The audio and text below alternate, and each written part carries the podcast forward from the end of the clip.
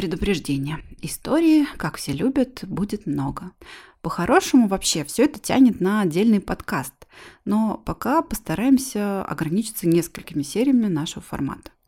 А еще, как обычно, будет кровь, кровушка, кровища и, как ясно, наверное, из названия, критика католицизма и описание жестокости насилия, а посему рейтинг 18+. Подкаст существует исключительно в информационных целях.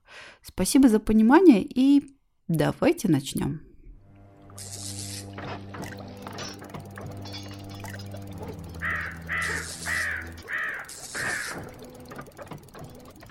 А мы переходим к главе второй. Глава вторая.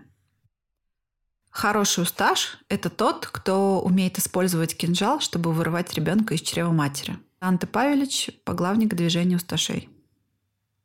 Одну часть серпов мы уничтожим, другую выселим, а остальных переведем в католическую веру и превратим в хорватов. Таким образом, скоро затеряются их следы, а то, что останется, будет лишь дурным воспоминанием о них. Для сербов, цыган и евреев у нас найдется 3 миллиона пуль. Мили Будак, писатель, один из лидеров усташей.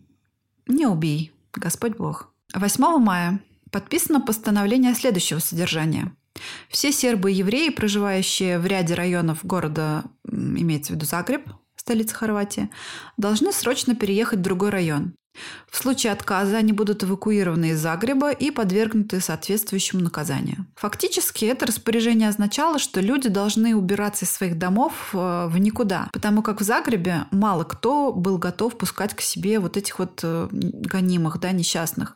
Одни из страха, а другие из ненависти и злорадства. Вот этих вот людей, которые потеряли кров и некуда им было приткнуться, их эвакуировали в кавычках, либо свозили в трудовые, скажем так, лагеря, либо убивали прямо там на месте за городом. А я так понимаю, немцам не было дела абсолютно до того, что творится у их, так сказать, подчиненных, и что они начали там творить междуусобную братскую войну и все такое. То есть их это абсолютно никак не касалось, правильно? Как это не касалось? Они это всячески поддерживали. Mm. Это чисто в их э, стиле. Арийцы расправляются с неарийцами Неужели ты думаешь, как что здорово. они там, уничтожая у себя всех евреев, будут впрягаться за евреев и сербов в Хорватии? Ха-ха-ха. 9 мая арестовывают 63-летнего сербского митрополита Доситея православного. А, в это время он лежал больным. Его вытащили буквально из постели. Какое-то время его держали в больнице католических монахинь.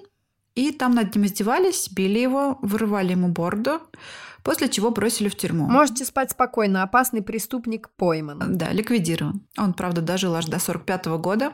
В 45 году он скончался от последствий травм в возрасте 67 лет. А в целом вообще становится очевидным с этого момента, что преследования усташей, они носят скорее религиозный характер, нежели национальный.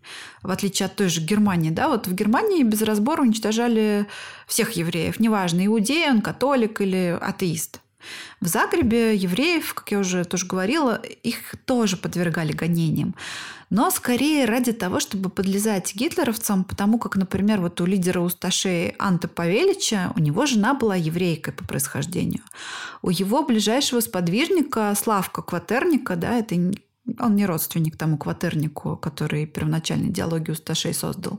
Так вот, э, у этого Славка Кватерника жена тоже была еврейкой, э, урожденная Франк.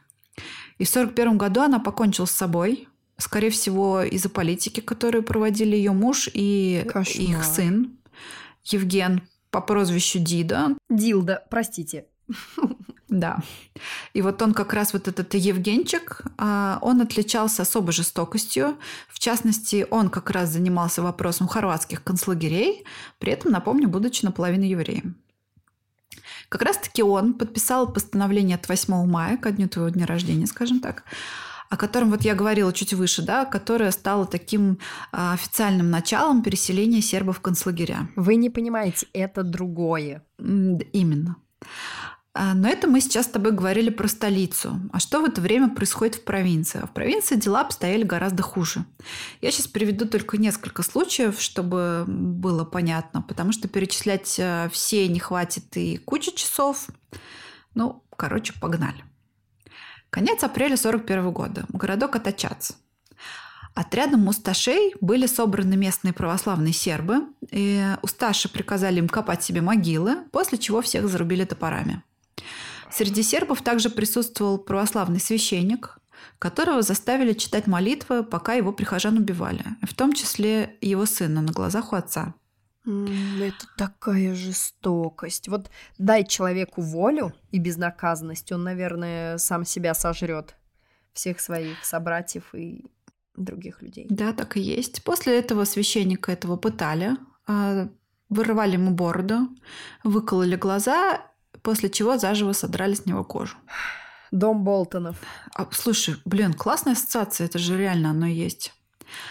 В начале мая православному епископу города Баня Лука а, по имени Платон усташскими властями приказано выехать на сербские территории, где он родился.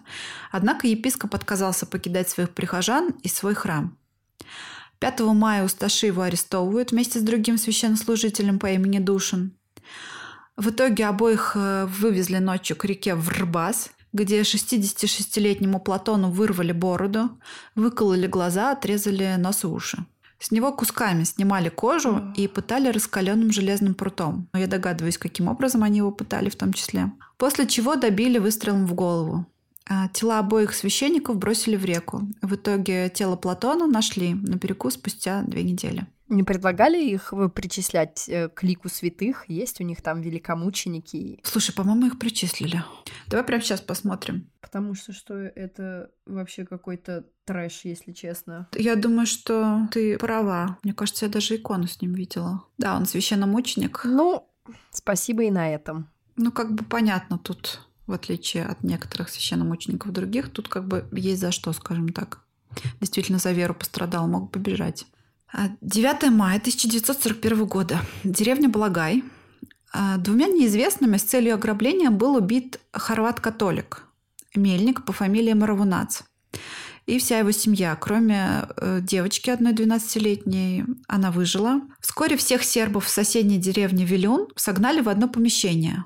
Собрали полевой суд и привели выжившую девочку, которая не смогла никого опознать. Может быть, там этих людей не было, да, которые напали на ее отца хорвата. Но хорватов это не устроило. В итоге к расследованию подключился некто Викослав Любурич, восходящая звезда, тоже в созвездии Усташей, запомни это имя красивое. Так вот, как раз он, недовольный ходом суда, на следующий день снова привел эту девочку, и в этот раз, видимо, после беседы с ним, она кого-то смогла познать, после чего 32 человека а, были приговорены к немедленному расстрелу. Ну, хоть так. У нас осталось 368 человек, да? И ты думаешь, их отпустили? Конечно же нет. Ну, конечно же, Конечно же, нет. Их также расстреляли и захоронили в яме за школой, после чего хорваты благайцы разграбили дома сербов-виленцев. Хм, ну как же без этого? Это, э, знаешь, просто такое Вилариба и Вилабаджи из ада получается. Ты не помнишь такую рекламу Фейри? Когда Вилариба уже веселятся, а Вилабаджи все еще моет посуду. Точно. Ужасно. Это вообще ужасно звучит. Почему мы записываем это перед сном? Здравствуй, дорогая тревожность. А, э, с тех пор напряженность все равно сохранялась. И даже главным образом из-за споров о количестве жертв и разногласий по поводу того, кто же все-таки убил семью Мравунац. Имели, имели ли к этому отношение сербы или не имели. Но это такой true crime, который останется нераскрытым. Я думаю, они же не имели, скорее всего, к этому делу. Кто, сербы? Угу. Я не знаю, могли какие-нибудь вполне себе грабители быть сербами, почему нет? Просто причем тут коллективная ответственность по национальному признаку, вот где А то, что это могли быть вполне себе сербы, да запросто. А может и хорваты, может это соседи хорваты были, которые потом также грабили дома расстрелянных сербов. Ну, так возвращаясь да, к нашей истории. А, в мае, также в мае 1941 года, по инициативе хорватского министра по имени Мирка Пук. Как необычно. Пук. Там вообще много классных названий а, в, на Балканах. Например, Пук, Срем, Жепа. Неделько. Неделька еще более-менее. Это еще самое безобидное. Да, в общем, по инициативе этого самого хорватского министра в городке Глина происходит массовое убийство сербов. Угу. По одной версии, до 400 человек усташи согнали в церковь под предлогом допроса, где потребовали у людей справку о принятии католицизма. Выпишите мне справку. Их на самом деле выписывали. Из всех этих людей только двое смогли предъявить такую справку, их из церкви выпустили. А остальных же начали расстреливать прямо в церкви, которую после подожгли. Это же настоящий геноцид. По другой версии, чуть менее драматическим антуражем, но не менее трагическим концом, сербов после согнали в жандармскую тюрьму, где после допроса уже их вывезли к большой яме, связали попарно и начали методично убивать. В основном из огнестрельного оружия, но также, видимо, кто-то не хотел переводить пули, использовали поэтому ножи, тесаки, молоты и косы. Подручные средства. Да, выжить удалось только одному человеку, а еще 100 человек были казнены похожим образом в соседней деревне Прикопа. После этой расправы в Глине хорватский католический архиепископ Загреба, любимец Папы Римского Пии XII по имени Алайзи Степенац. Такой некий Ален Делон. Некий Ален Делон. Нагловатый ухмылкой. Да, он направил письмо с протестами Анте Павеличу. Однако, судя по всему, письмо носило формальный характер, так как Павелич вскоре был вполне себе принят в Риме Папой Римским, да? Расправы над православными ничуть не уменьшились, а наоборот набирали силу с дьявольской скоростью. Ну и чтобы тебе было понятно, в то время вот этот господин Степенац – это самый главный католик Хорватии на его личности, поэтому мы сейчас остановимся чуть подробнее. Вот я там приложила его фотографию, ты, наверное, ее сейчас видишь, да, mm-hmm. самую первую, на которой этот Алэйзи, значит, Степенат смотрит на тебя так, как бы говоря, I'm sexy and I know it. Да, тут однозначно. Да и вторая фотка ничего. Да, да, он вообще такой довольно ничегошный. Ну, только лоб слишком большой. Покатый. Наверное, умный, мозгов много. Этот Алэйзи Степенац, он родился 8 мая о, ну тогда, конечно, много, неудивительно. Да, он родился 8 мая в богатой хорватской семье. Он был пятым по счету ребенком из девяти, и его матушка, очень набожная женщина, хотела, чтобы сын стал священником. И он пришел к успеху. Да, в общем, сынок ее не подвел. В 16 лет он подал заявление на поступление в семинарию. Ну, в молодости он, правда, успел немножко повоевать, попал в плен, его там даже ошибочно отпели как убитого, вроде как в родной деревне. А тут он, знаешь... Воскрес. Да, резнулся, воскрес. Эпично да. резнулся. Потом он еще немного поболтался, даже успел помолвиться с девушкой, размолвиться с ней, и в 26 лет он поступает в Римский богословский колледж, чтобы продолжить свое обучение. Через 6 лет так и становится, наконец, священником. Ура! Епископом Загреба при этом он становится в 39 лет, то есть это в очень молодом возрасте. Это не молодой возраст. Но для епископства это довольно высокий сан. То есть это норм, это как мэром города, что ли, стать. Даже круче. Мэром-то ты становишься временно, а епископом-то ты можешь либо только выше, либо уже в никуда. Либо уже канонизироваться. Да, монахи, наверное, были в восторге от этого нового епископа. Да, он такой. Вау. Да, он такой. Здравствуйте. Совершим молебен. Давайте сейчас совершим молебен. Что же из себя представлял этот самый Степенац? Мне на самом деле где-то попадалось, что его сравнивали с великим инквизитором из э, повести внутри романа Достоевского «Братья Карамазовы». Там внутри есть такая повесть. Рассказ в романе, скажем так. Там есть э, эпизод, где рассказывается о том, как э, во время второго пришествия Иисуса Христа инквизиция его арестовывает и бросает в темницу как еретика, да, как бы не узнавая. Угу. Потом к Иисусу в темницу приходит инквизитор главный, и из диалога становится понятно, что инквизитор на самом деле его узнал. Угу. И инквизитор отправляет Иисуса на смерть, на сожжение. Э. Потому как говорит, что ты нам уже не нужен, мы все сделаем без тебя сами. Ах ты предатель, Иуда! Мне кажется, что вот это вот э, степенац на фоне происходящего вот в Хорватии еще напоминает какой-то, знаешь, лютое такой дарк фэнтези. Он такой инквизитор из манги Берсерк, который фигачит грешников направо и налево. Да, еще он на фотографии как на обложке плейбоя. Современники степенаца отзывались по-разному. Кто-то считал его таким тайным шпионом добра в рядах усташей, который тайно спасал евреев якобы. Под юбкой их проносил, под рясой. Да, кто-то наоборот говорил, что он набожный такой фанатик, ярый националист, одержимый идеей католи- католиказации. Неординарная личность, в общем неоднозначная. Он был, конечно же, ненавистник в первую очередь коммунизма, это понятно. И даже из его писем мы узнаем, что атеизм Степенац считал самым страшным злом, конечно же, которое может с человеком произойти. То есть коммунизм хуже протестантизма и даже, представь себе, масонство. Ужасно, ужасные грехи. Ужасный, ужасный снежный человек. То ли дело педофилия. Вы не понимаете, это другое. Это не то, что другое, это вообще ерунда по сравнению с атеизмом и коммунизмом. Но вот э, как бы то ни было, официально он Анте Павелича поддерживал, встречался с ним.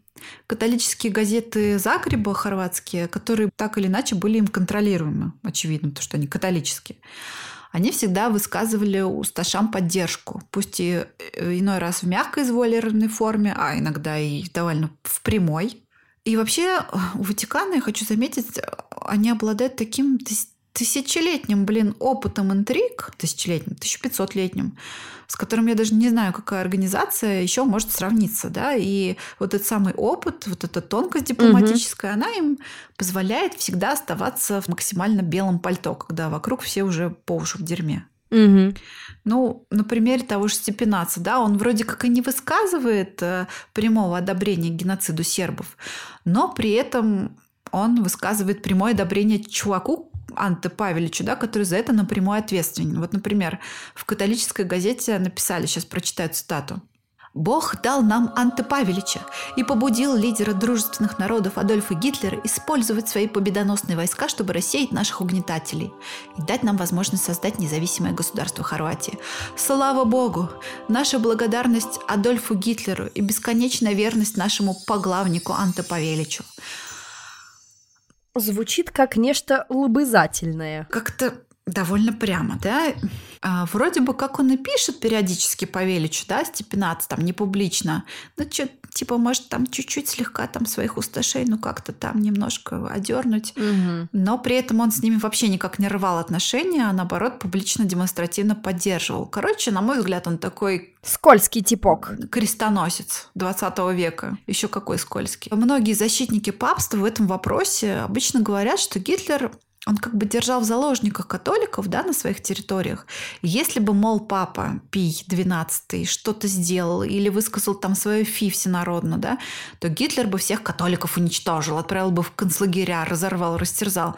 Но у меня это вызывает ряд сомнений. Что бы он с ними сделал? Да, поляков, католиков он без папы прекрасно себе уничтожал. Немцам, католикам, там, по-моему, 50% немцев к тому времени верующих были католики, угу. а 50 или около того протестанты.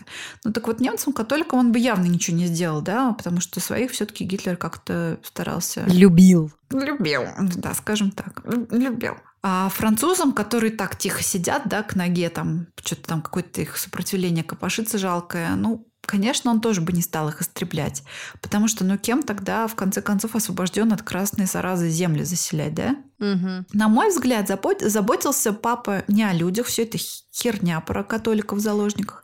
Заботился он о сохранении своей власти, которая на тот момент была и так как никогда слаба. Святой престол, он как бы маленько подшатывался, и так что здесь немалая доля лукавства со стороны католического духовенства. И папы, и степенации, и всех прочих. Ну, короче, это такое было маленькое... Лирическое отступление. Да. И погнали пока дальше. Что там происходит с несчастными нашими сербами. 4 июня 1941 года. Около 175 православных сербов убиты в деревнях Карита и Заградцы. Их вывезли за пределы деревни, подвели к яме и начали расстреливать, после чего трупы затолкали в эту яму, утрамбовывая жердями. Из ямы сербские крестьяне позже извлекли одного выжившего мужчину, но он, к сожалению, скончался от травмы и ну, от шока. Это звучит как что-то немыслимое. Да, это звучит как, как будто они собирались в какой-то адский вояж и пытались уложить свои вещи в чемодан. 24-25 июля. Городок Банский Гробовац. После попытки восстания, предпринятой 42 повстанцами, Усташа арестовывают более 1200 сербов в этой местности, из которых 800 человек расстреливают на месте, а 400 отправляют в концлагерь Ядовно, Едовно. Угу. Откуда они, понятное дело, уже не выходят. Август 1941 года. Из деревни Прибиловцы около 650 женщин и детей а, были переправлены усташами в скалистую местность Шурманцы, где их сбросили в естественные ямы карстовые. В деревне же около 50 младенцев были убиты усташами, которые разможили им головы об стены либо об деревья. Э, Женщин массово насиловали, но это я вообще не знаю, зачем говорю, потому что очевидно, что насилие над женщинами – это первый друг каждой войны, идут они рука об руку и предполагаются практически априори, это можно даже не озвучивать. Э, Мужчин в это время в деревне не было, потому как они ушли в горы, наивно полагая, что женщины детей у Сташи не тронут. Но как бы не так. Слишком наивно они полагали. Да, в это время среди убийц находились и два католических священника. Всего из Голубинской и соседней с ней ям в 1991 году извлекли останки около 4000 сербов. Кстати, в 1992 году, то есть через 50 лет после тех событий, да, в ходе войны хорватские солдаты сожгли деревню и уничтожили церковь со склепом, где были захоронены эти самые останки. Почему бы и нет? Так вот, э, возвращаясь опять в 41 год, об этой резне Алаизий Степенац также был уведомлен. В красках ужаса, по его словам, ему писал об этом другой католический священник, но никаких реакций не последовало. Не последовало. Да, дальше. В Тузле у Сташи заколотили гвозди в огромную бочку и посадили в нее нескольких заключенных сербов. Потом эту бочку катали по земле так, что из нее ручьями лилась кровь. У меня просто слов нет. Ну, да, что тут скажешь? Это надо, понимаешь, это же надо еще придумать такое. Мне кажется, мне бы даже просто в голову не пришло. Человек очень изобретателен становится, когда ему все дозволено. Да, человек это творческая тварь. Угу. Творческая тварь. Ночь с 30 июля на 1 августа. Снова у нас городок Глина, уже упомянутый, куда вошел отряд Усташи под командованием Викослава Любурича по прозвищу Макс, того, которого я упоминала, который отличился в суде Вилариба и Вилабаджа. Впоследствии он, если что, станет начальником всех концлагерей Хорватии. Довольно-таки высокий пост у него. Да, очень. Про него немцы считали, что он э, страдает психопатией. Ну, это и так очевидно. Сербскому населению было предложено перейти в католицизм, и многие сербы согласились, помня, что произошло месяц назад в предыдущей резне, и они, наверное, надеялись избежать этой участи. Они собрались в православной церкви ожидая церемонии, после чего у Сташи заперли дверь и велели всем лечь на пол. Они начали методично убивать сербов одного за другим, перерезая им горло или ударяя по голове молотом с шипами. Один из выживших, э, Люба Жиднак, или Жеднак, как он выжил, который сделал вид, что э, который э, притворился мертвым, Позже он рассказывал, что одного из сербов положили на стол как на алтарь, и он запел сербскую народную песню. После чего ему перерезали горло, а он все еще пытался петь, хрипя и булькая. Кровь брызгала фонтаном. Пол церкви превратился в кровавое озеро. О, сатанисты, наверное, были бы в шоке. Да, нет, в восторге. Мне кажется, они самые настоящие сатанисты. Я имею в виду добропорядочных сатанистов, которые слушали блэк метал и да. Все, я поняла. Да, да, да. Даже Варк Викернес Хотя не знаю. не знаю, ничего не могу сказать на эту тему. Этот свидетель видел, как, найдя спрятавшегося в глубине храма выжившего, у Сташи свечкой подожгли ему усы и веки, прежде чем убить его. Эти зверства продолжались долго, после чего трупы погрузили в несколько грузовиков и вывезли за город, захоронив вместе с остальными убитыми в яме. Этого свидетеля тоже, естественно, вывезли, полагая его мертвым, да? По его словам, уже возле ямы, обнаружив, что одна из женщин жива, двое усташских солдат ее по очереди изнасиловали, прежде чем добить молотом. По разным оценкам историков, в этой резне погибло от 700 до 1800 человек. Определить точно, естественно, невозможно. А всего в окрестностях Глины погибло около 18 тысяч сербов. Просто жесть. Да, очень мило. Все эти карательные операции, их можно перечислять очень долго. Я этого делать, конечно же, не буду, потому что у нас и так уже до хрена времени на это ушло.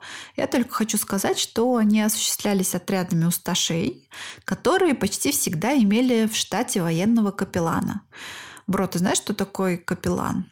Ну, это, видимо, что-то вроде военного священника, нет? Да, именно так, но это не, не обязательно военный, но чаще всего это военный священник, который сопровождают армию и исполняют все ритуалы. То есть они читают проповеди, проводят мессы и так далее и тому подобное. Он дает такую ауру, как если бы, например, в Warcraft е сравнивать, у него такая аура католицизма. Да, да, да, да, да, как priest ы. Точно, они дают плюс 5 к храбрости и плюс 10 к ублюдочности. Да, но минус 10 к интеллекту. Минус 10 к интеллекту, точно. Там и так было минус 10, стало минус 20. Особенно много среди капелланов Фусташи было монахов ордена францисканцев. К примеру, францисканец Сидония Шольц, он принудительно обращал в католическую веру, В качестве устрашения для этого был убит православный священник Джорди Бабич, которому отрезали нос, уши и язык. Шольц был убит сербами, после чего католические газеты называли его мучеником. Другой монах по фамилии Сеймичон собственноручно убил 10 детей и 23 старика, после чего его отрядом было убито более 300 человек. Хм. Итальянский карабинер в своем рапорте писал, что жене православного священника Спаса Лавриния вспороли живот и вынули зародыша. Все случаи я перечислять сейчас не буду, но я хочу просто сказать, что всего было убито около 157 православных священников. И вот один из этих людей, он стремительно ворвался в рейтинг моих крашей. О, боже. Прямиком на первое место. Он сместил вниз Гэри Риджуэ и Виктора Семеновича Абакумова махом. Сейчас, наверное, что-то будет. Да, его зовут Мирослав Филиппович. Мирослав, может быть. Он родился 5 июля 1915 года. То есть он рак. Да он рак. В 23 года он вступил в орден францисканцев, взяв себе имя Томислав. Мне кажется, он такой симпатичный. Да, я смотрю на него. Особенно на правой фоточке. И вообще все, как я люблю. И монах тут тебе. Не просто монах-францисканец, и внешне такой милашка. Да, пофантазируйте перед сном. Короче, этот самый Мирослав Филиппович, больше всего прославился он как фра сатана, то есть брат сатана его называли. Хм. В феврале 42 года он в компании Усташской бригады, э, либо по другим данным возглавляя ее, ворвались они в село Дракулич или Дракулич.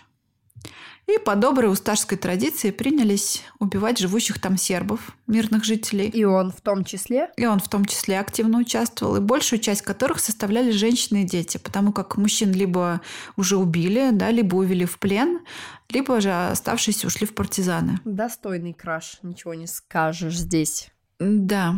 Считается, что именно Филиппович приказал убивать прежде всего детей. В результате этой акции устрашения были убиты почти все сербские жители, которые не успели уйти из села и попытались запереться в своих домах. Ну, я хочу сделать ремарку, может быть, не совсем было понятно, что это все был сарказм про краш. Не знаю, не знаю. Тут стоило бы задуматься. Нет, я не люблю тех, кто убивает детей. Я сама бы собственноручно убила бы этих людей, которые могут поднять руку на ребенка. Да, абсолютно, я понимаю просто здесь. Мне кажется, у меня бы рука не дрогнула на детоубийцу поднять руку. И, ну, если бы меня за это не посадили в тюрьму. Простите. Вот это важная оговорочка. Так вот, есть свидетельство, что усташи пользовались в основном холодным оружием, так называемыми сербосеками и сербомолотами.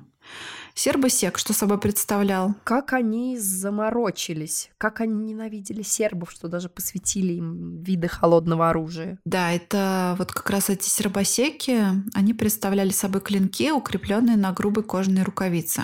И касательно этих сербосеков есть разные противоречивые сведения. Вот часть исследователей считают, что массовость использования усташами этого оружия, она сильно преувеличена. Что эти ножи изначально они являлись садоводческим орудием и использовались, знаешь, какими-то, может быть, единичных случаях, да, особо повернутыми психопатами. Другие же исследователи, опираясь на свидетельства очевидцев, они утверждают, что применение этих сербосеков носило массовый характер. Я вот, конечно же, затрудняюсь однозначно склониться к какому-то из этих э, вариантов. Вот, с одной стороны, он вроде бы выглядит не очень удобным для эффективного убийства. Как оружие, да, непонятно. Он скорее как э, вспомогательное. Но оно, знаешь, как, как средство казни, наверное, в принципе, вот как если его так взять, как ты мне скажешь, как врач, то оно, наверное, хорошо прям в сонную артерию перерезает.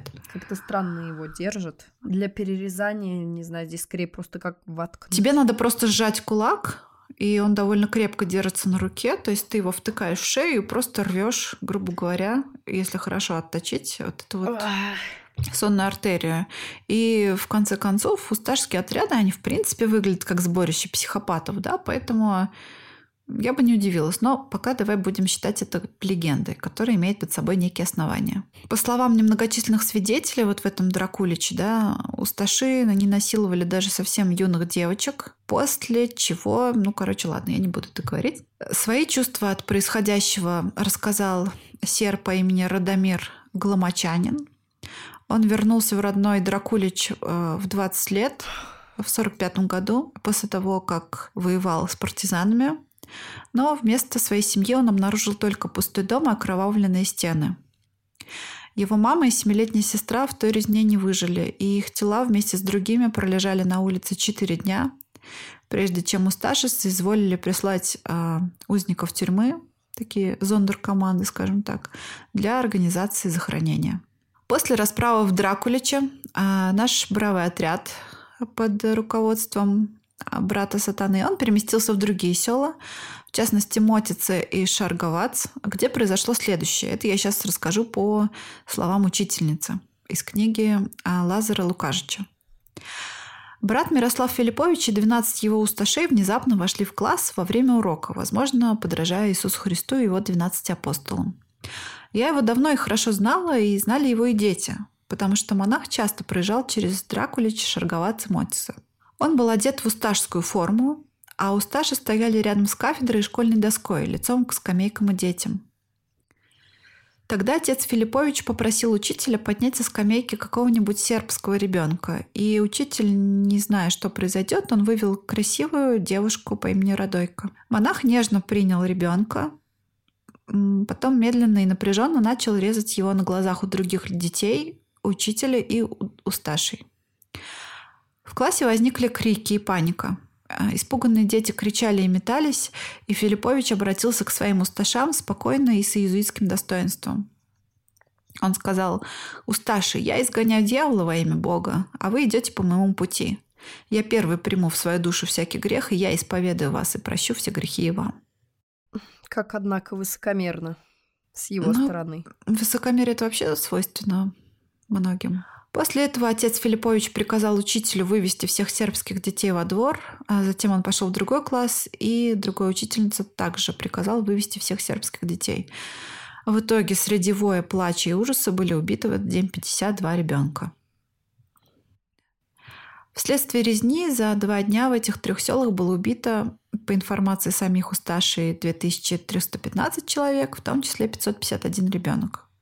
Почему они не обращались никому за помощью, видя вот этот произвол, то, что они творят? Да, им, про им просто некому было обратиться. Кому? Вокруг одни враги. Короче говоря, в итоге это оказалось слишком, видимо, даже для... Не знаю для кого.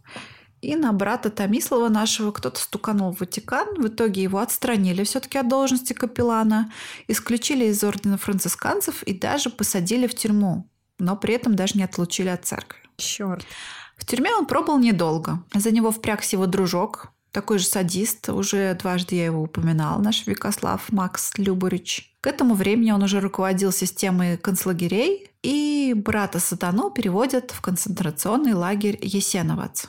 Какое-то короткое время он там вроде как типа сидит на привилегированных условиях, но и недолго. Вскоре он выходит, становится начальником охраны и берет себе новую фамилию Майстарович от слова мастер. Хм.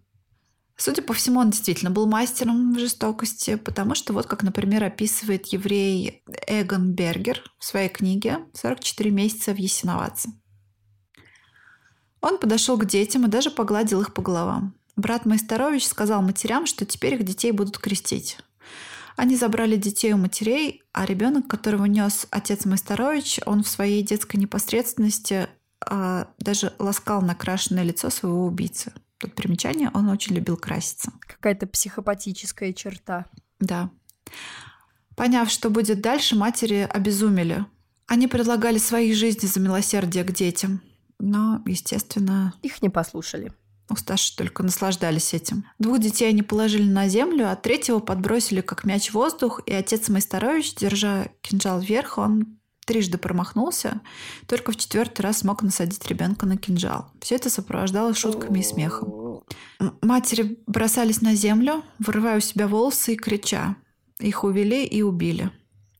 Когда все трое детей были так жестоко убиты, эти три двуногих чудовища, среди которых был, по-моему, и Люба Милош, они обменялись деньгами, потому что, похоже, заключили пари на то, кто первым вонзит кинжал в ребенка. Как-то мне не хочется верить в это, вот во все, что ты это говоришь. Хочется верить, что это такой, знаешь, исторический вымысел для приукрашивания ситуации. Но а я тоже, ты знаешь, я тоже все равно оставляю возможность, что Может быть, это действительно приукрашивание, но знаешь, э, учитывая, что таких подобных свидетельств было очень много, это может быть и правдой. Заключенный по имени Симия Риболи говорил о нем следующее. Невероятно, как францисканский монах может быть таким жестоким. Он был удивительно вежливым и приветливым, но только не во время убийств, в которых ему не было равных. Каждую ночь он выходил из дома, чтобы отправиться на бойню, и с рассветом он возвращался в одежде, залитой кровью. Ни у одного из убийц не было такой стойкости. Однажды, когда он обедал, один из усташей подошел к нему, ведя с собой пленника, и что-то шепнул ему на ухо. Монах Филиппович встал и убил его, а потом он снова сел и продолжил есть, как ни в чем не бывало, велев разве что позвать могильщика. Какая-то такая сцена из фильма. Да. А позже нашего брата Филипповича, Нестеровича, брата Сатану Мирослава Томислава назначили комендантом другого лагеря. Поменьше, под названием Старый Городишко. Но это был тот же самый комплекс лагерей, то есть это Ясеновац. Но в этом вот его корпусе, грубо говоря, содержали в основном женщин и детей. И я уже больше не буду рассказывать его приключения. Думаю, так понятно, да, кем являлся этот человек на самом деле. И мы вот с тобой таких много видим, да и другие люди тоже в криминальных сводках. Но в спокойное время на них должны охотиться полицейские, а горе миру, да, если эти люди рождаются во время войны, потому как они тогда сами становятся охотниками. Да, это точно. Немного я еще расскажу о хорватских концлагерях. Вот вопросом концлагерей, как ты помнишь, занимался сподвижник Павелича, усташ по имени Евген Кватерник по прозвищу Дида который полуеврей, да, полукровка, которую мама покончила угу. с собой. С самым первым лагерем в Хорватии стал концлагерь под названием Ядовна, Едовна. Он был не очень большим, профункционировал недолго, но с середины апреля до августа 1941 года. Но зато он использовался максимально эффективно. Служил, так сказать, в качестве перевалочного пункта перед убийством. То есть, грубо говоря, заключенных в нем почти не держали, а старались убить как можно быстрее. Лагерь этот располагался в горном массиве Велипет, а, изобилующим природными карстовыми ямами, и они как раз идеально подходили для утилизации тел. Заключенных – сербов, евреев, цыган, хорватских коммунистов в том числе – их убивали и сбрасывали в эти ямы. Причем многие из них были настолько глубокими, что было неясно, каков их размер.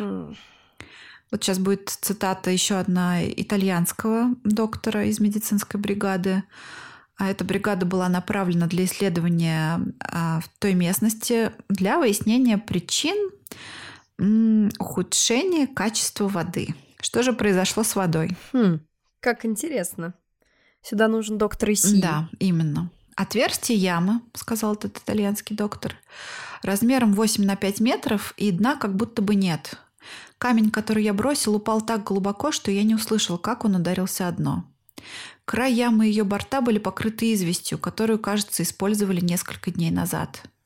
Несмотря на это, вся территория пропитана ужасным запахом разлагающихся трупов. Многие жертв были женщины и дети.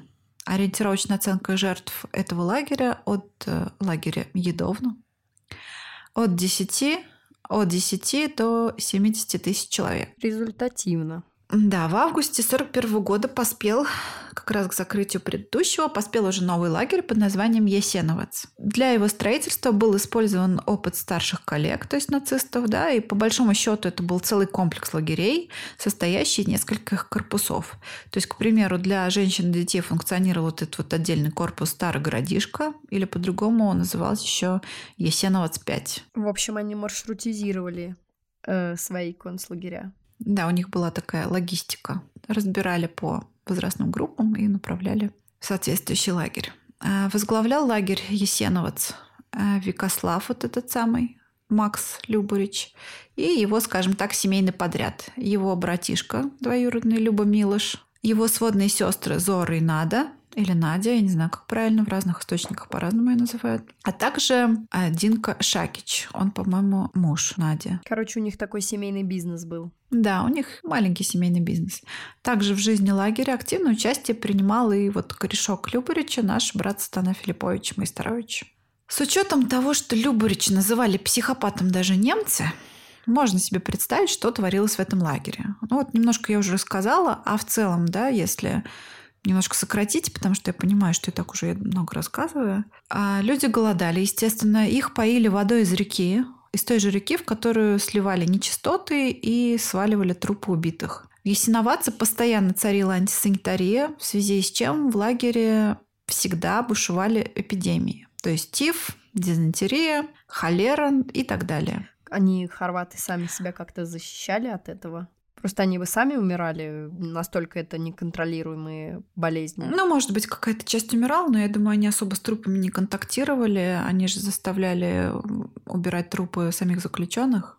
Вот мертвые по несколько дней лежали в бараках рядом с живыми. Отхожие ведра переполнялись через край, и узникам приходилось использовать огромные выгребные ямы, выкопанные за, пара... за бараками. О, Господи.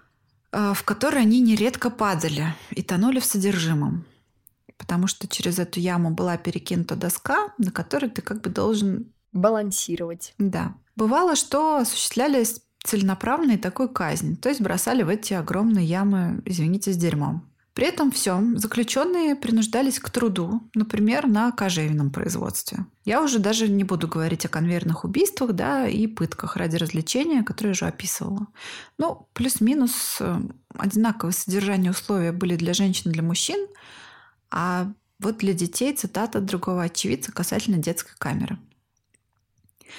Один ребенок лежал головой в фекалиях, другие дети в моче лежали друг на друге.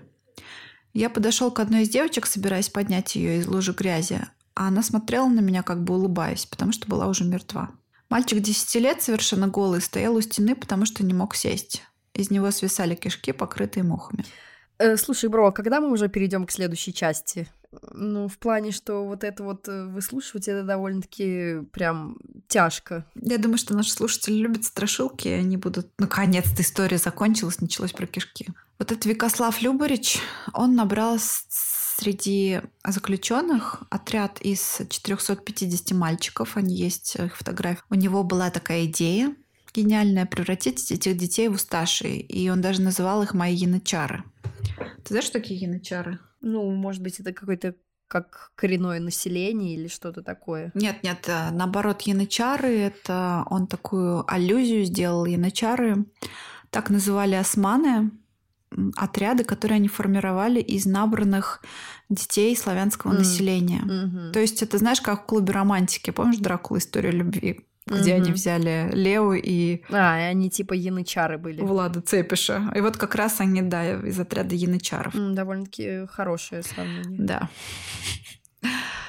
Ну, короче говоря, вот этот Викослав э, Любович хотел сделать то же самое, но то ли у него не хватило терпения, у всех психопатов обычно мало терпения, то ли детей, отупевших от ужаса и боли, их сложно было склонить к чему-нибудь подобному, но почти все они в итоге умерли в лагере от голода и болезней.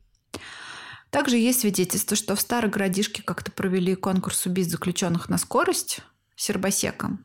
Хороший тамада. И конкурсы интересные. Да, хороший тамада Мирослав Филиппович и конкурсы интересные по убийствам. Так вот, по легенде выиграл этот конкурс некий Петр Бржица. Не знаю, существовал он на самом деле или нет.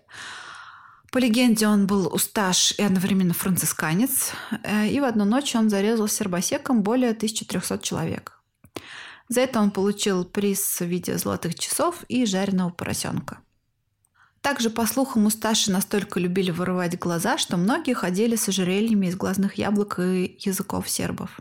Вообще их повальное пристрастие к глазам – это, скорее всего, миф, а, но любой миф, как мы знаем, он обычно имеет перед собой некие реальные основания. В одной из книг, которой я тоже готовилась к этому выпуску, там было некое свидетельство одного журналиста, якобы Анта Павелич э, держал у себя на столе при интервью с этим журналистом полную там салатницу глаз. Mm, ну... Но я так погуглила и, скорее всего, склоняюсь к версии, что это просто треп. Угу. Но вот это вот свидетельство врача, которое я в самом начале привела, помнишь, что он нашел сумку у Сташа полную глаз? Оно более-менее походит на правду. Я нашла книгу, где он об этом писал. То есть э, больше похоже на реальность. Но это у него была же как случайная находка. Ну да, там получилось так, что он э, был в отряде, как я понимаю, партизан. И партизаны поймали усташа. И вот эта сумка как раз этому усташу принадлежала. И этот врач ее раскрыл на свою голову. Так вот, э, кстати, о зверствах концлагеря э, некий католический священник из города Есеновац по имени Юрий Паршич, он, по его словам, рассказывал архиепископу Степенацу. После чего Степенац, знаешь, что сделал? Он пролил слезу. Вот так вот. Как это мило да. с его стороны. Да, это очень Как мило. он сопереживает. В этом концлагере погибло больше всего жертв в Есиноваце. По разным оценкам от 83 тысяч до 700 тысяч заключенных. Ты, возможно, захочешь меня спросить, откуда такой разбег, Ксюша? Откуда такой разбег, Ксюша? А вот разбег вот откуда. Разбег от того, что оценка жертв очень сильно колеблется от оскорбительно малого до нереалистично огромного, да, получается. И это в силу ряда причин. Вот, во-первых, после победы над нацистами вновь созданное государство Югославия возглавил некто Иосип Брос по прозвищу Тита. Это он пока что некто, а так-то он вообще ого-го. Какая личность. Ого-го, эгегей. Да. Его политика была такова, что в количестве жертв а, нужно было достичь следующего баланса. То есть число убитых усташами должно быть достаточно крупным, чтобы вызывать ужас у населения перед э, режимом правых, но не настолько крупным, чтобы дать разгореться внутринациональной вражде сербов и хорватов. Э, короче, э, бей своих, чтобы чужие боялись. Ну, да, что-то вроде того. Да, я поняла твою метафору. Опять же, Иосиф Брос, он был э, командиром партизанского движения, да, которое в Югославии было очень сильно. Мне кажется, я точно сейчас не скажу, но мне кажется, после советских партизан югославское движение партизанское было, может быть, одним из самых сильных, может быть, даже сильнее, не могу точно сказать. Они, по правде, тоже нарубили немало народу и пролили кровушки, выискивая среди населения коллаборационистов и пособников нацистскому режиму. И вот в интересах Тита тоже было не очень-то этим отсвечивать после войны, чтобы опять не накалять обстановочку. Ну, короче говоря, многие преступления войны им замалчивались, документация скрывалась, может быть, даже уничтожалась, да, мы же не знаем, что там творилось с закрытыми дверями архивов.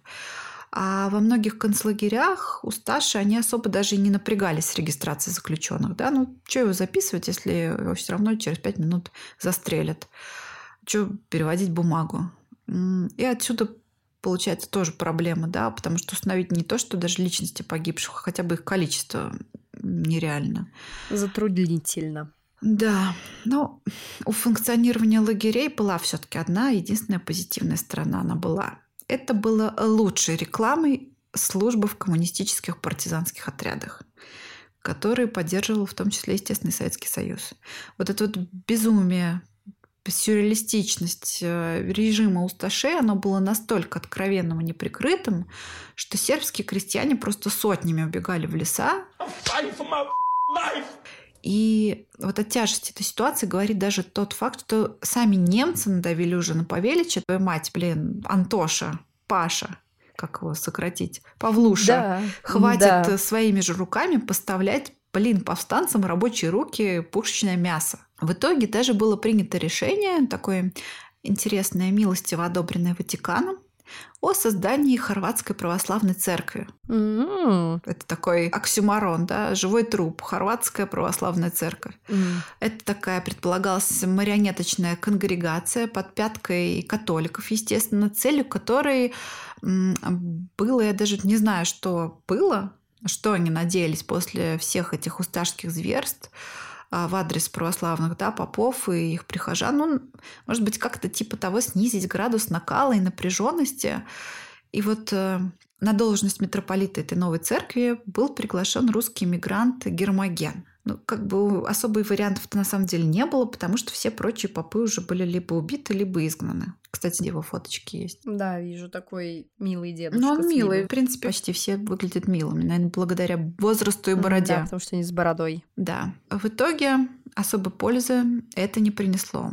Война уже приближалась на тот момент к финалу в каком-то смысле. Гермогену в ее конце было предложено вместе с Павеличем текать за грибу, но он отказался, мотивируя это тем, что самый гуманный суд в мире, а именно суд православной церкви Белграда, да, его, скорее всего, поймет и простит, но он немножко просчитался, потому что после занятия Хорватии коммунистами он был казнен в возрасте 84 лет.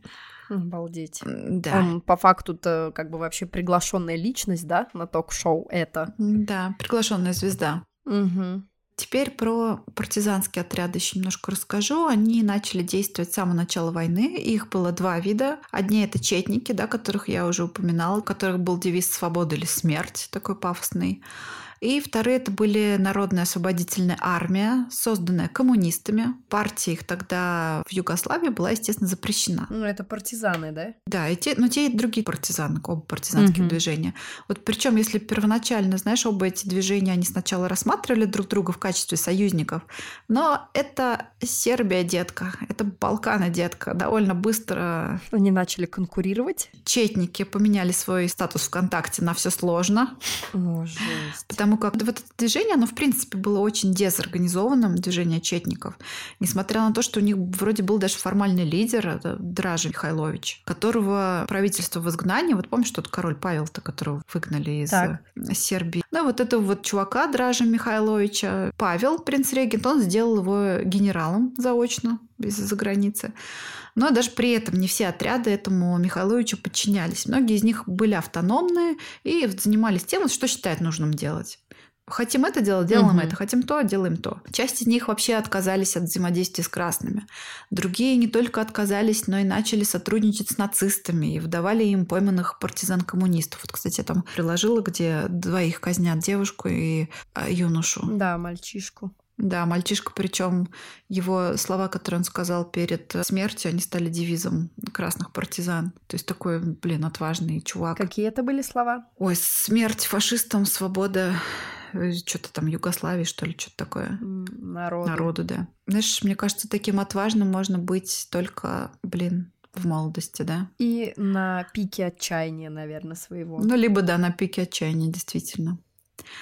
Короче, в итоге, вспоминаем, да, это Балканы, детка. Все начали мочиться со всеми. Нацисты с красными, красные с четниками, четники с нацистами, четники и нацисты с красными и так далее. Это, знаешь, сразу э, вспоминается случай из Шрека, где, помнишь, там Мама, Фиона, отец, осел. Да, или, знаешь, случай из «Пиратов Карибского моря», где они друг на друга по очереди пистолеты Да-да-да. наставляли. Вот примерно то же и Точно, было. точно. Причем я даже немножко, вот честно, немножко могу понять э, правительство Недича, то есть э, вот это вот правительство Сербии в тот момент, которое пыталось сотрудничать с нацистами, потому что нацисты предупредили, что за одного убитого нациста будут казнены 100 сербов, за раненого 50 или 25, по-моему.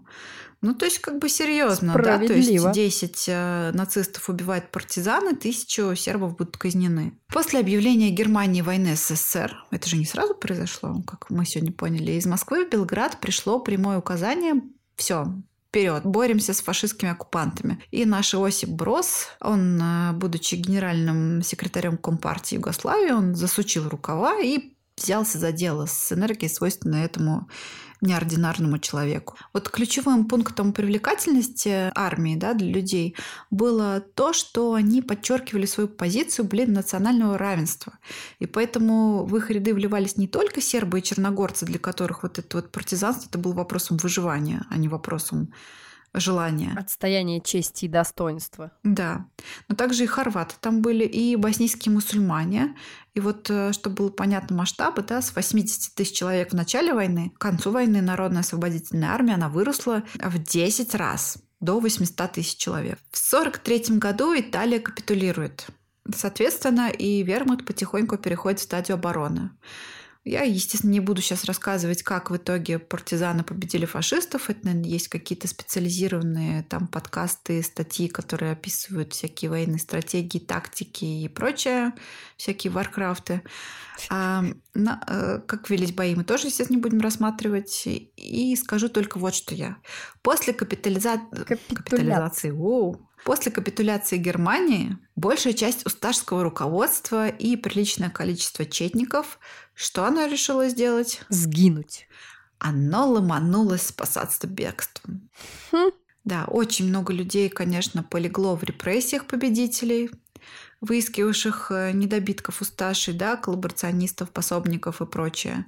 Создавались массово вот такие типичные для э, социалистов, коммунистов полевые суды, из коммунистических троек. И эти суды вот вряд ли можно назвать объективными. Победа в войне принесла Иосипу Брозу и его вчерашним партизанам также обвинения в военных преступлениях, такие как, например, резня в Худой яме, это от 12 до 35 тысяч погибших, Блайбургская резня 15 тысяч там плюс-минус, скорее О, плюс 10. Такие цифры.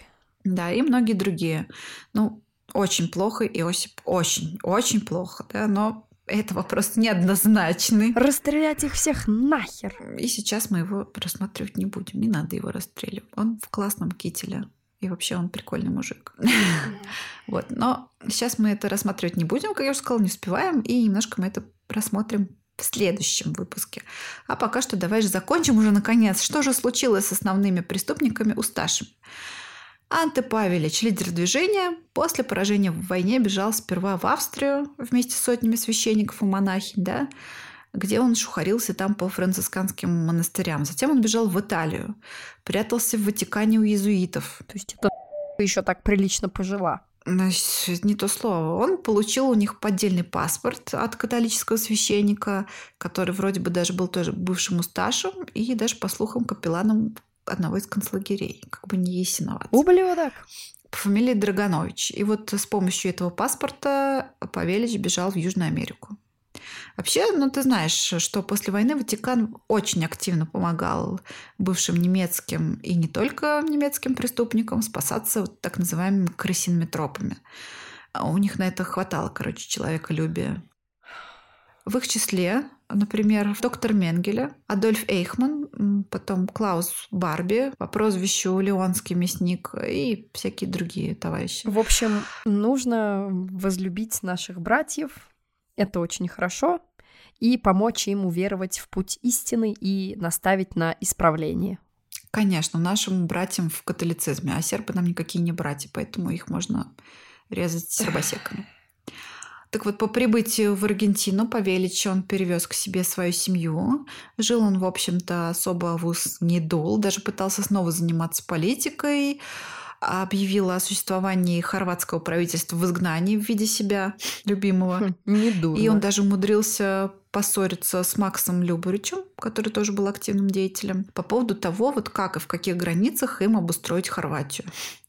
В 1957 году он был ранен сербом по имени Благо Йовович, но, правда, он выжил. Вот что за справедливость такая? Вообще несправедливо. Он в итоге оправился от ран, приехал в Испанию, где относительно спокойно скончался от последствий покушения этого в возрасте почтенных 70 лет. Жесть, это вообще несправедливо. Да, там есть его фоточка, где он такой, как Коневский на минималках в полосатом костюмчике сидит. Это вот он был, да, я, кстати, тоже подумала про Коневского в этот момент. Да, он очень на него похож был в старости. Это как раз он после а, покушения в больнице, по-моему, фотография. Следующий у нас товарищ это Мили Будок, тот самый, который э, думал, кого мы расстреляем, сербов, кого там перевешаем. Он также был министром образования, министром веры, автором девиза «Серба на вербу». Он был повешен 7 июня 1945 года, причем во время казни он, как и полагается настоящему Усташу, он плакал и утверждал, что ни в чем не виноват. Ути, господи. Как Эверет э, из «Ведьмака», помнишь? Который выпал э, из-за борта Баркас. Геральт его спас, потом Эверет плакал и всем объяснял, что он не хотел. Дети. Викослав Макс Люборич, тоже интересно. Который заведовал, кон... э, ну, был одним из руководителей концлагерей, по-моему, если не ошибаюсь. Да, да, да. Он был видным деятелем усташеским. Он очень популярен э, и до сих пор в некоторых узких кругах. Мракобесие. Его, наверное, можно обвинить во всем чем угодно, кроме трусости, на мой взгляд. Ну, проще говоря, он был отморозком отмороженным типом таким. После поражения в войне этот самый Макс, он еще какое-то время поболтыхался, поборолся с победителями в составе уже хорватского партизанского движения под названием «крестоносцы» или по-сербо-хорватски это звучит как «крижары». Очень красивое слово «крижары». Угу. После чего, когда дело совсем уже запахло жареным для него, он имитировал свою гибель, подкинув свои документы какому-то трупу, а сам бежал в Испанию. В Испании он вел активную довольно-таки политическую жизнь. Он поддерживал связь с Павеличем, вербовал новых усташей и решал там, короче, вопросики. Метнулся кабанчиком решать вопросики. Обкашливал вопросики. Ну, он как Гаврила Принцип обкашливал вопросики. Туберкулезная шутка. А потом он даже женился, завел четверых детей. Видимо, у него и с мужской силой все было в порядке. Но, правда, через четыре года они с женой развелись, потому что его жене кто-то настучал, кто ее муж был в прошлой жизни. О, видимо, она была адекватная женщина. Да, испанка. Он, может быть, она, может быть, даже знала, но когда вскрылось, что она знала, когда всем стало ясно, что она знает, она предпочла ради безопасности себя и детей сделать вид, что... Ну, непонятно, короче, не буду на нее грешить. Может быть, она и правда адекватная женщина. Просто я не понимаю, как можно было такую психопатию скрывать, какой он страдал. А в 69 году кто-то замочил нашего Макса прямо в его доме. То есть Любарю дали по башке, выволокли его, судя по пятнам, из кухни и сунули под кровать, где он в итоге и захлебнулся кровью. Ну, что поделать. Да, не самая как бы ужасная смерть, которую бы он мог заслуживать на самом деле. Еще легко отделался. И вот по некоторым версиям это даже сделал его крестник, который был двойным агентом после войны, с отцом которого Макс когда-то воевал. Когда-то выпивал. А, воевал и выпивал. Ну, следующий на очереди за орехами – это Люба Милышева, двоюродный mm-hmm. братишка. Он также крысиными тропами бежал в Австрию. В 1947 году он вернулся в Хорватию, не иначе как по вызову своего любимого братишки, чтобы оказать вот помощь движению крижарей. Однако он был схвачен югославскими властями и приговорен к смерти. Благополучно повешен в 1948 году. Ура!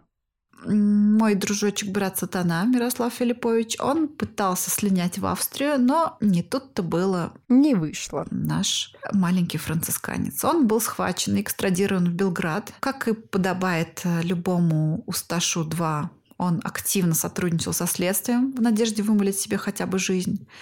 Но это ему не удалось. И в 1946 году он был отправлен отчитываться о содеянном прямиком к тезке преисподнюю. Причем повешен он был в рясе францисканского монаха. Да, нашего брата Мирослава прям так в рясе вздернули по слухам, но я не смогла найти фотографию, к сожалению. Было бы интересно на это посмотреть. Петр Борждица, победитель турнира по серборезу, сербосекам. Угу. Если он когда-либо и существовал, то бесследно исчез и не понес никакого наказания. Предполагалось, что он может скрываться в США. Значит, скорее всего, он не существовал. Да хрен его знает. Знаешь, он был не такой одиозной фигурой, да, вряд ли кто-то знал его в лицо. Может быть, его убили, и он в одной из куч там захоронен. А может быть, угу. он свинтил куда-то, и, знаешь, как бы, ну, хрен его знает, неизвестно. Угу. Вот я, кстати, еще хотела сказать быстренько про францисканских монахов. Просто у нас сегодня в рассказе много раз мы говорили о францисканцах, да, в негативном ключе. Я хотела сказать, что это не всегда так, потому что, например, в то же время в Польше жил польский католический священник, тоже францисканец, по имени Максимилиан э, Кольбе. Он был посажен в Освенцим, и в Освенциме он добровольно пошел на смерть, предложив себя взамен другого человека. То есть это как произошло? Из камеры пропал какой-то заключенный, и э, надзиратель решил, что он удрал. Позже, правда, выяснилось, что он тонул в грибной яме. Надзиратель сказал, что за побег этого заключенного будут казнены 10 э, других заключенных. Mm. И когда он отобрал этих 10 человек случайным там образом, да, один из них по имени Франтишек Гаевничек, что ли, польские имена такие польские. Франтишек, он начал плакать и сказал, что он только недавно женился, у него есть семья, и тогда священник предложил себя вместо него. Mm.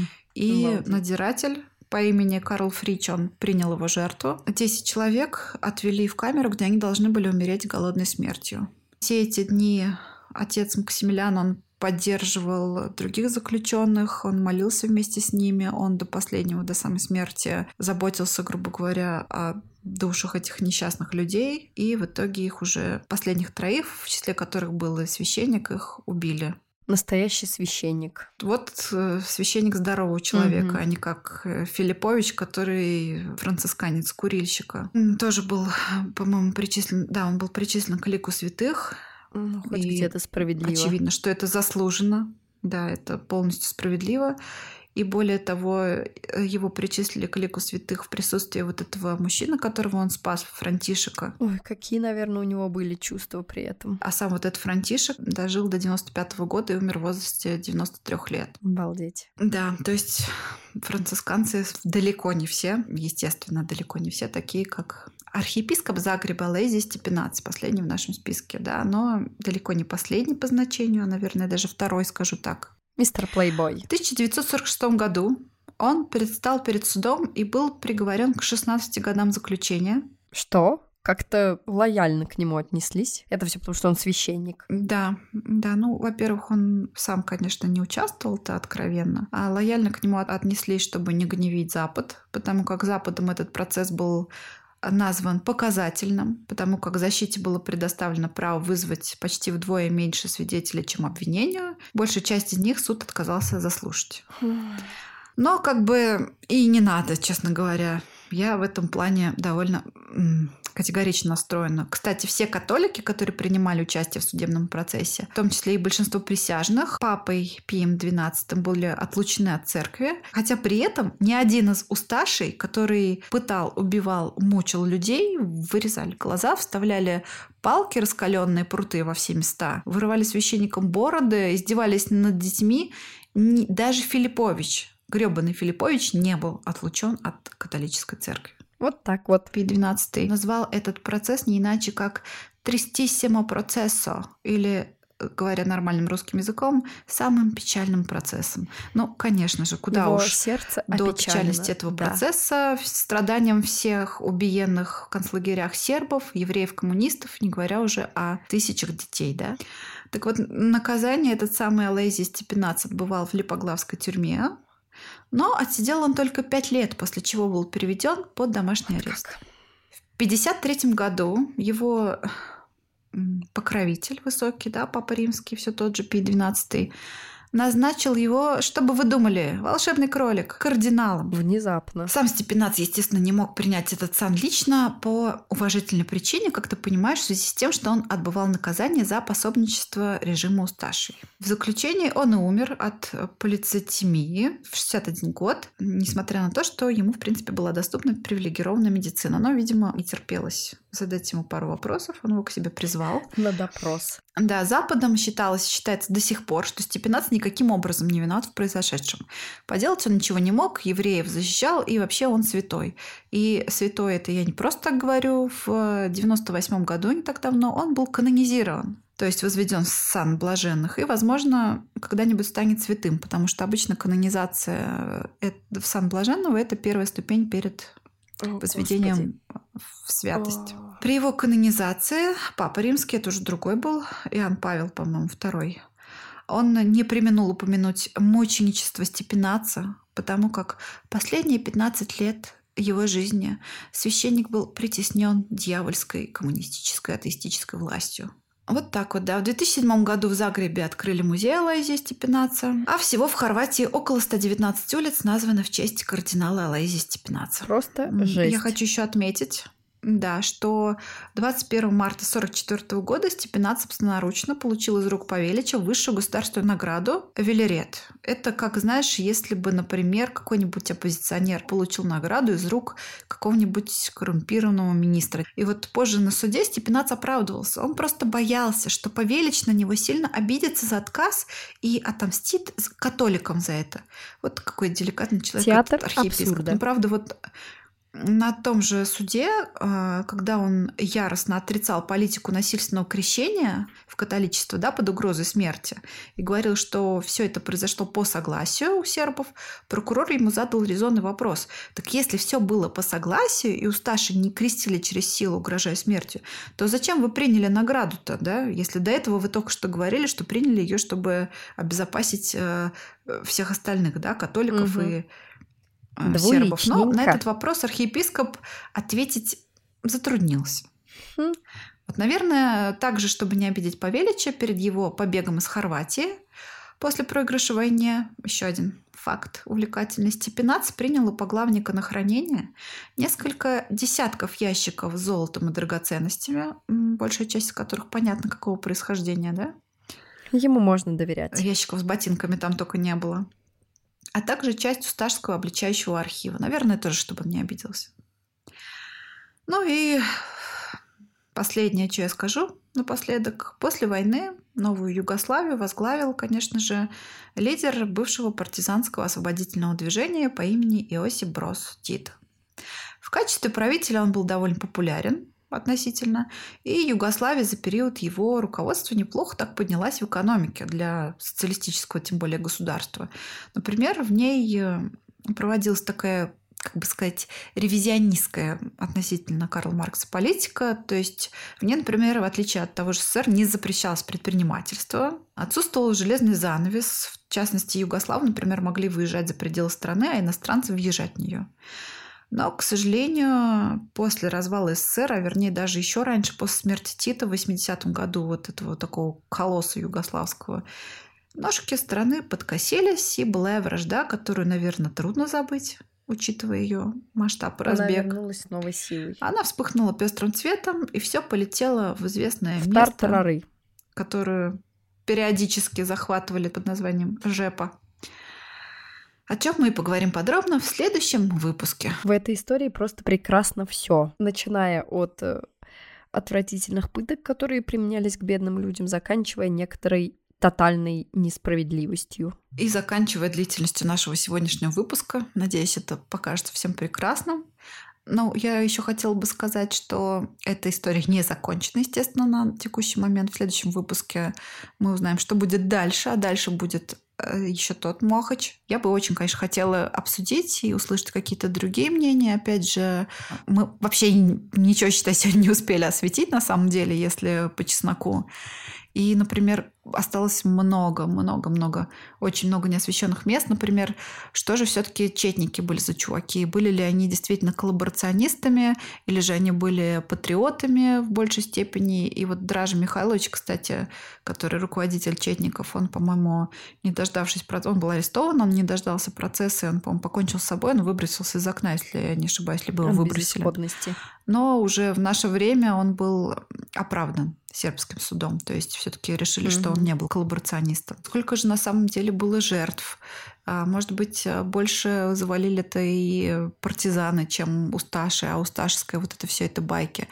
Ну, короче, было бы интересно на самом деле послушать разные мнения. Да, если тем, кто послушал, огромное спасибо. Эта тема меня нереально захватила, и у меня все в последнее время в Югославии вокруг меня, начиная от книг, которые я читаю, заканчивая турбофолком, которую я слушаю. И, конечно же, мемами, да. Если получится, я их тоже прикладываю к посту с указанием, конечно, пабликов, с которых я их натаскала. Все, спасибо большое. И тебе, бро, тоже за то, что ты меня слушала. И Преданно и смиренно. поддакивала охотно. Да, спасибо тебе, друг. Всем пока. Всем спокойной ночи или доброго дня.